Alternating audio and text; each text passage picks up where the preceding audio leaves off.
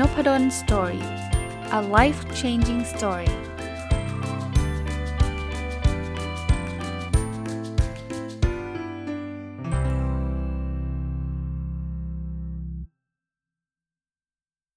สวัสดีครับ ยินดีต้อนรับเข้าสู่นพดล Story พอดแคสต์นะครับ แล้วก็วันเสาร์นะครับ ยินดีต้อนรับเข้าสู่รายการผู้ประกอบการวันหยุดหรือ Weekend Entrepreneur นะครับ ยังคงอยู่กับหนังสือชื่อว่า Instant Millionaires เศรษฐีชั่วพริบตานะครับ เขียนโดยคุณแม็กซ์กันเทอร์นะครับ ก็เล่ามา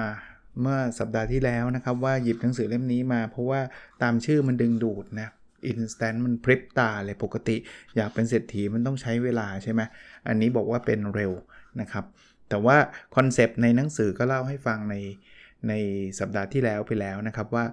มันไม่ได้เร็วแบบข้ามวันหรอกจริง ๆ แล้วมันก็คือใช้เวลาแหละเป็นปีๆแหละ แต่มันก็ไม่ใช่ว่าโอ้ต้องเก็บเงิน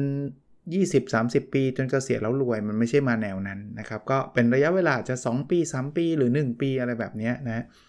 ก็เล่ามามาตลอดนะครับ หนังสือเล่มนี้เนี่ยแต่งครั้งแรกเนี่ยตั้งแต่ปี 1973 นะครับ ก็ 4 เกือบ 50 ปีแล้วนะครับ 49 ปีแล้ว คราวนี้จริง ๆ รีวิวไปเกือบจบแล้ว แต่ว่ามันมีท้ายท้ายบทนะครับ จะเรียกว่าท้ายเล่มนะเขาพูดถึงเทรนด์ของธุรกิจที่น่าจะมาแรงในอนาคต คราวนี้มัน 1973อะนึกภาพออกไหมครับ ผมไม่รู้ว่าเขามีการรีไวซ์หรือว่ามีการปรับปรุงมาตลอดยังไงไม่แน่ใจนะครับ แต่ว่า มันน่าสนใจตรงที่ เออเราลองมาดูกันซิว่า แต่ก่อนคนในอดีตเนี่ย อดีตก็คือ 40-50 ปีที่แล้วเนี่ยเขาคิดว่าธุรกิจอะไรจะมาแรงแล้วมันเป็นจริงอย่างที่เขาคิดไหม และและเผื่อต่อยอดสำหรับเป็นผู้ประกอบการวันหยุด บางธุรกิจเนี่ยมันอาจจะยังไม่แรงก็ได้นะ แต่ว่าเผื่อเป็นไอเดียด้วยที่เอามาเล่าให้ฟังเนี่ยไม่ใช่แค่น่าสนใจอย่างเดียวนะครับเผื่อท่านลองคิดดูว่า เออเฮ้ย อันนี้เราลองไปทำดูดีไหมอะไรเงี้ยนะครับอะ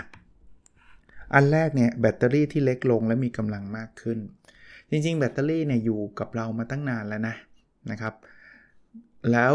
ในยุค 1973 เมื่อเกือบ 50 ปีที่แล้วเนี่ยเขาก็ทำนายไว้ว่าต่อไปเนี่ยเรื่องแบตเตอรี่เนี่ยจะมีความสำคัญ มันจะต้องมีขนาดเล็กลงและมีกำลังมากขึ้น อันเนี้ยผมว่าเขาถ่ายแม่น แล้วมันเป็นจริง นะครับมันเป็นจริง เพราะว่าเอาไม่ต้องอะไรไกลนะ เอาแค่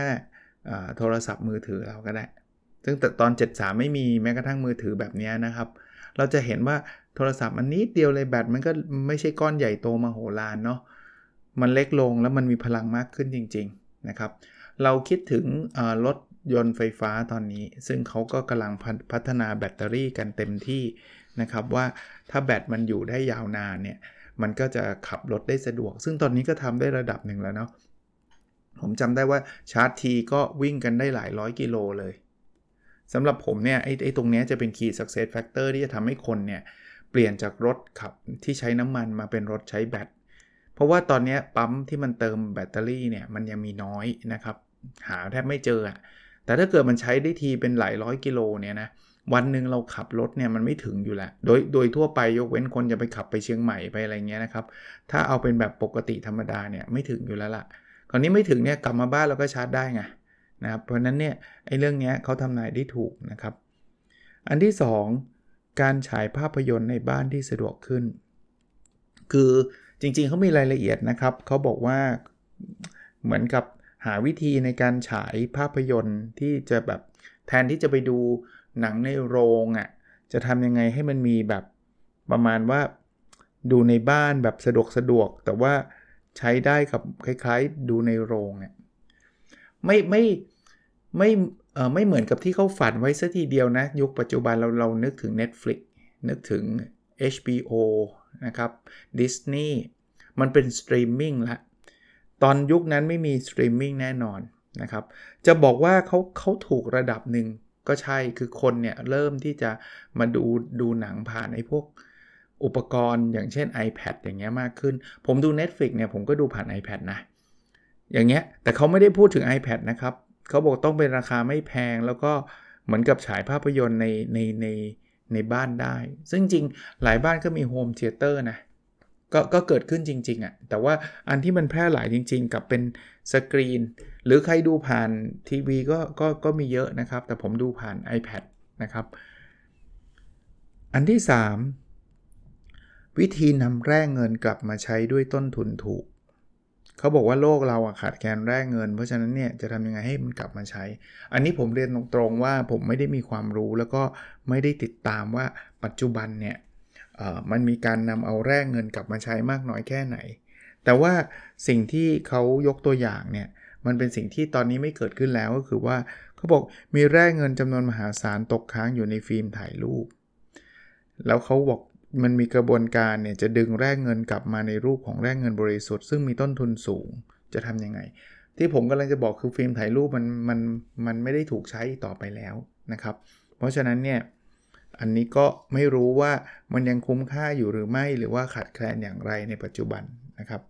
แต่สังเกตทั้ง3มันนะแบตเตอรี่ที่เล็กลง การฉายภาพยนตร์ในบ้านที่สะดวกขึ้น หรือว่าการนำแร่เงินเนี่ยก็อาจจะยังไม่ได้ตอบโจทย์ความเป็นผู้ประกอบการวันหยุดของเรานะมันเป็นอุตสาหกรรมหนักซะส่วนใหญ่นะครับมาอันที่ 4เขาบอกว่า อุปกรณ์การเขียนแบบใหม่ครับเขาบอกว่าต่อไปนี่นี่คือเมื่อ 50 ปีที่แล้วนะเขาบอกต่อไปเนี่ยแทนที่จะใช้หมึกเนี่ยเราอาจจะใช้แสงหรือความร้อนทำให้เกิดรอยไหม้บนกระดาษ หรือเปลี่ยนคุณสมบัติทางเคมีของกระดาษทำให้เกิดรอยขึ้นมาได้ ไม่เกิดนะ หรือถ้ามันเกิดมันก็เป็นกลุ่มเล็กๆ ตอนนี้เรายังใช้หมึกกันอยู่เลยครับปากกาเมื่อ 50 ปีที่แล้วหน้าตายังไง ปัจจุบันก็เท่าที่ผมทราบนะด้วยความรู้แบบเอาเอาเป็นในฐานะผู้บริโภคเนี่ย ผมไม่เห็นพัฒนาการของปากกาสักเท่าไหร่ แต่มันยังใช้งานของมันได้ได้ดีอยู่นะครับเขาบอกว่าทำไมเขาถึงว่ามันจะเป็นอุปกรณ์การเขียนแบบใหม่ เพราะว่ามันจะได้ไม่เปื้อนหมึกนะครับแล้วก็ไม่เปื้อนเสื้อผ้า แล้วก็กระบวนการผลิตปากกาอาจมีต้นทุนที่ถูกลงก็ได้ ผมว่าไม่ไม่ได้มีคือคือไม่รู้ว่าที่บ้านใครใช้ปะครับ ที่ปากกาที่ไม่ได้ใช้หมึกใช้แสงหรือความร้อนคงไม่มีมั้ง คือถ้ามีมันก็คงเป็นนวัตกรรมเล็กๆอันนึง แต่ว่าไม่ถูกใช้ในในระดับแมสนะครับ แต่แต่เพนมีเหมือนกันนะเรื่องเปื้อนหมึกแต่เดี๋ยวนี้ผมไม่ค่อยได้ใช้ปากกาแล้วด้วยซ้ำน้อยครั้งที่จะใช้ แต่ก่อนนะเป็นครับ แล้วผมมาเป็นคนที่แบบ จะเรียกว่าไม่ค่อยระมัดระวัง เวลาใส่ปากกาในเสื้อเนี่ยเสื้อเปื้อนหมึกประจำเลย คือปากกาบางทีปอกมันหลุดอะไรบ้างอย่างเงี้ย แล้วมันก็แบบไปโดนเสื้อแล้วเสื้อมันก็แบบปากกาผมชอบใช้พวกหมึกซึมอะนะ มันก็จะแบบเปื้อนเปื้อนเสื้ออะไรเงี้ย อ่ามาต่อเลยไหนๆเปื้อนเสื้อแล้วอันที่ 5 ที่เขาคิดว่ากำลังจะฮิต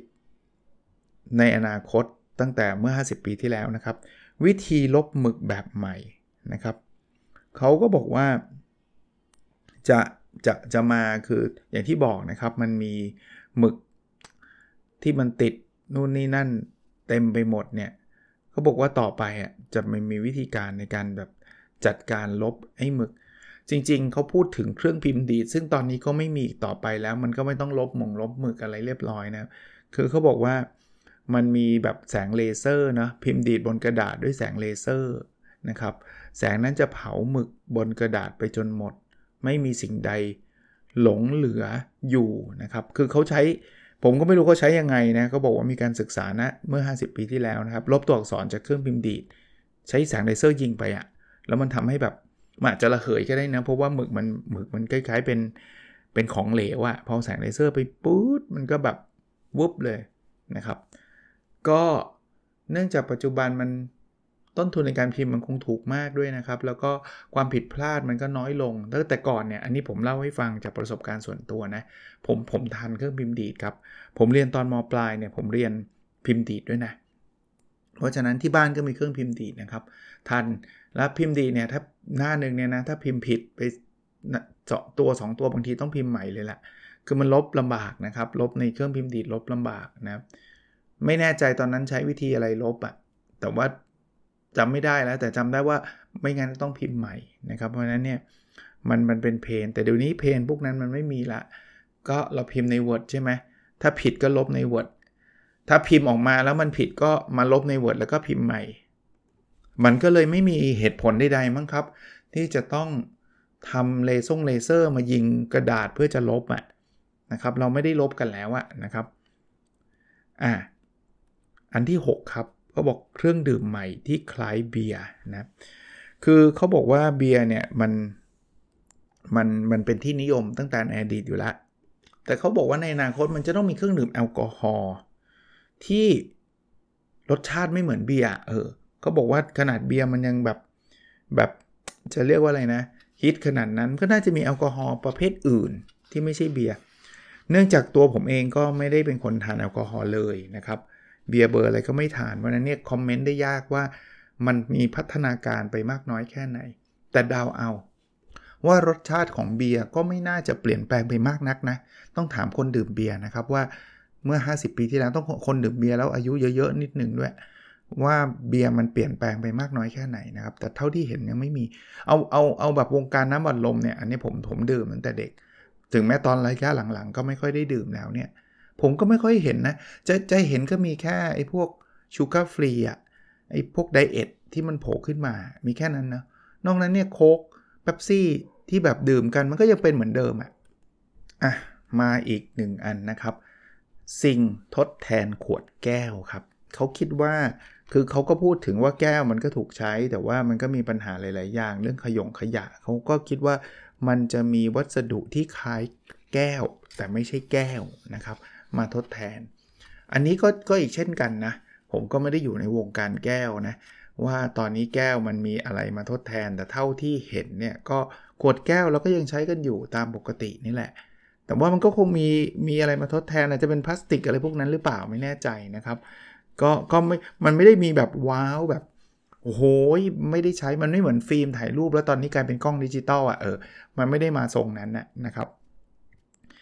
อันที่แปดนี่น่าสนใจครับเผื่อใครไปคิดเป็นผู้ประกอบการวันหยุดนะ วิธีกำจัดหนวดแบบใหม่ เออเขาบอกแต่ก่อนเนี่ยมันก็แบบยินเลตเนี่ยเขาพูดเขาพูดชื่อแบรนด์เลยนะครับเขาก็มีพวกแบบจะเรียกว่าอะไรนะไอ้ไอ้ที่โกนหนวดอยู่แล้วใช่ไหมก็เป็นเรื่องปกติที่ผู้ชายก็จะโกนหนวดกันนะครับเขาก็เลยคิดบอกว่าต่อไปมันน่าจะมีสารกำจัดขนของผู้ชาย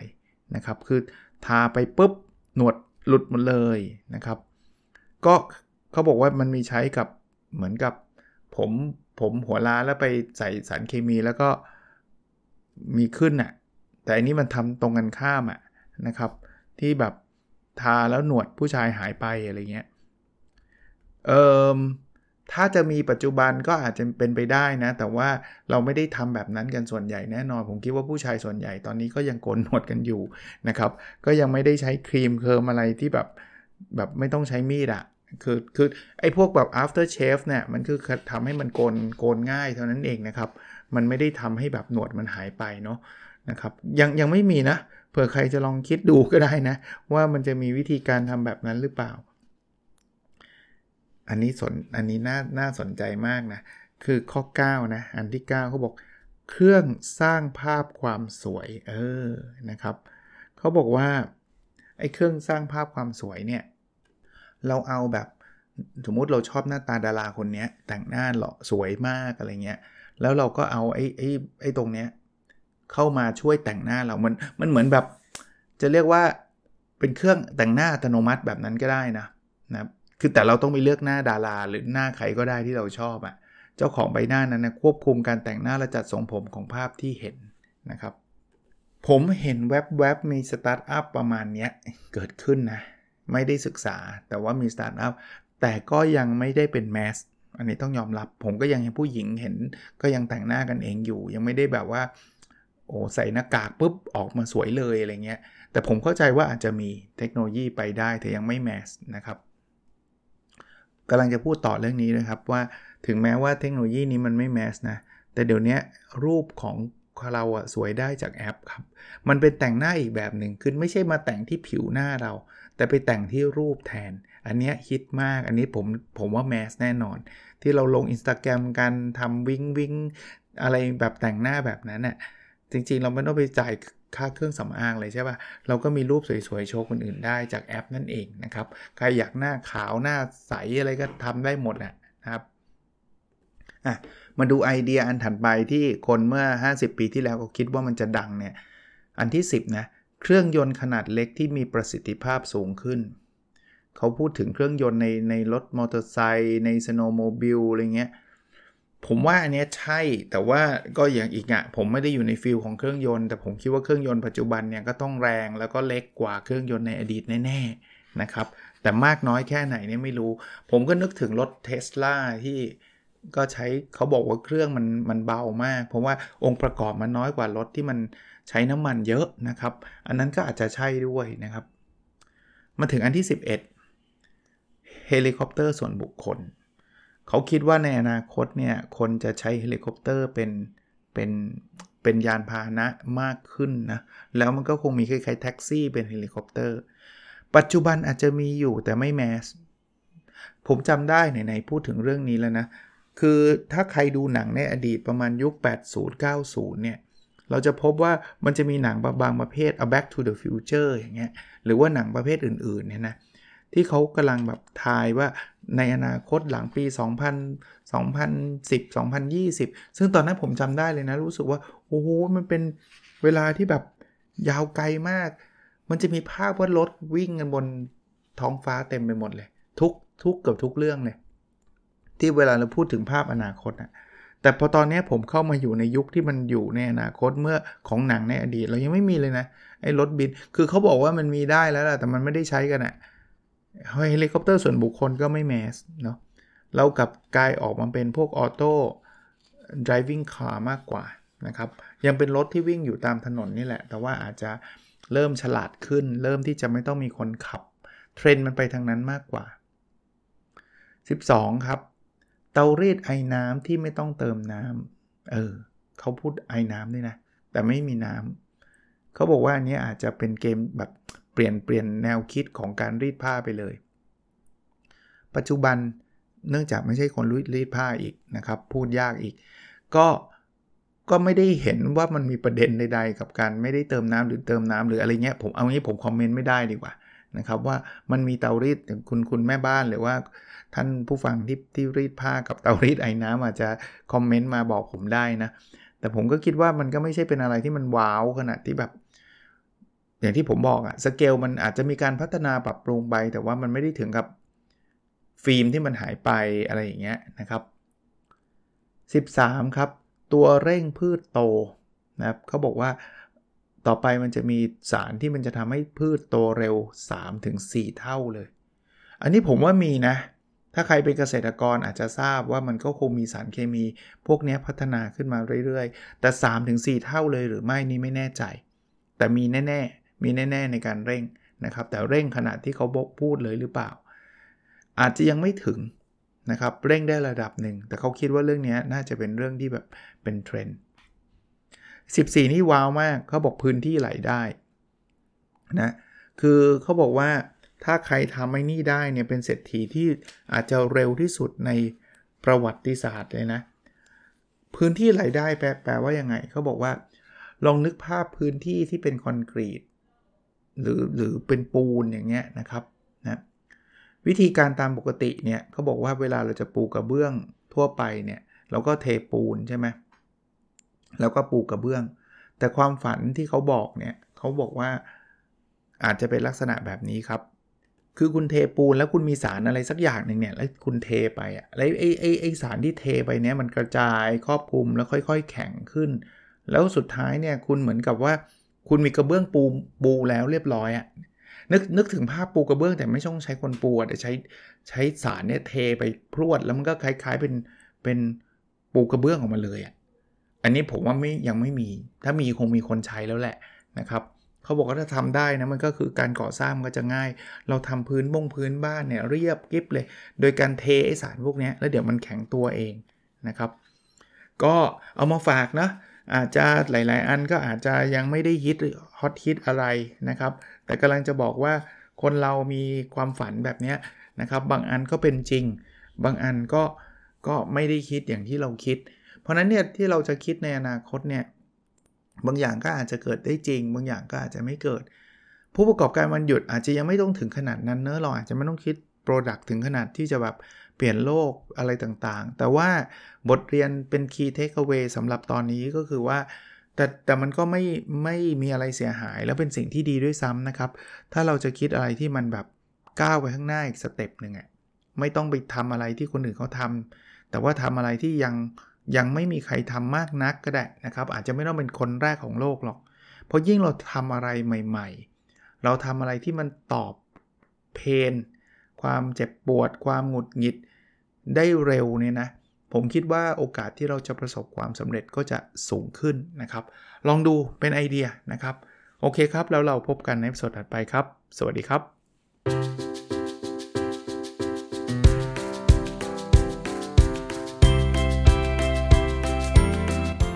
n o p a d o n Story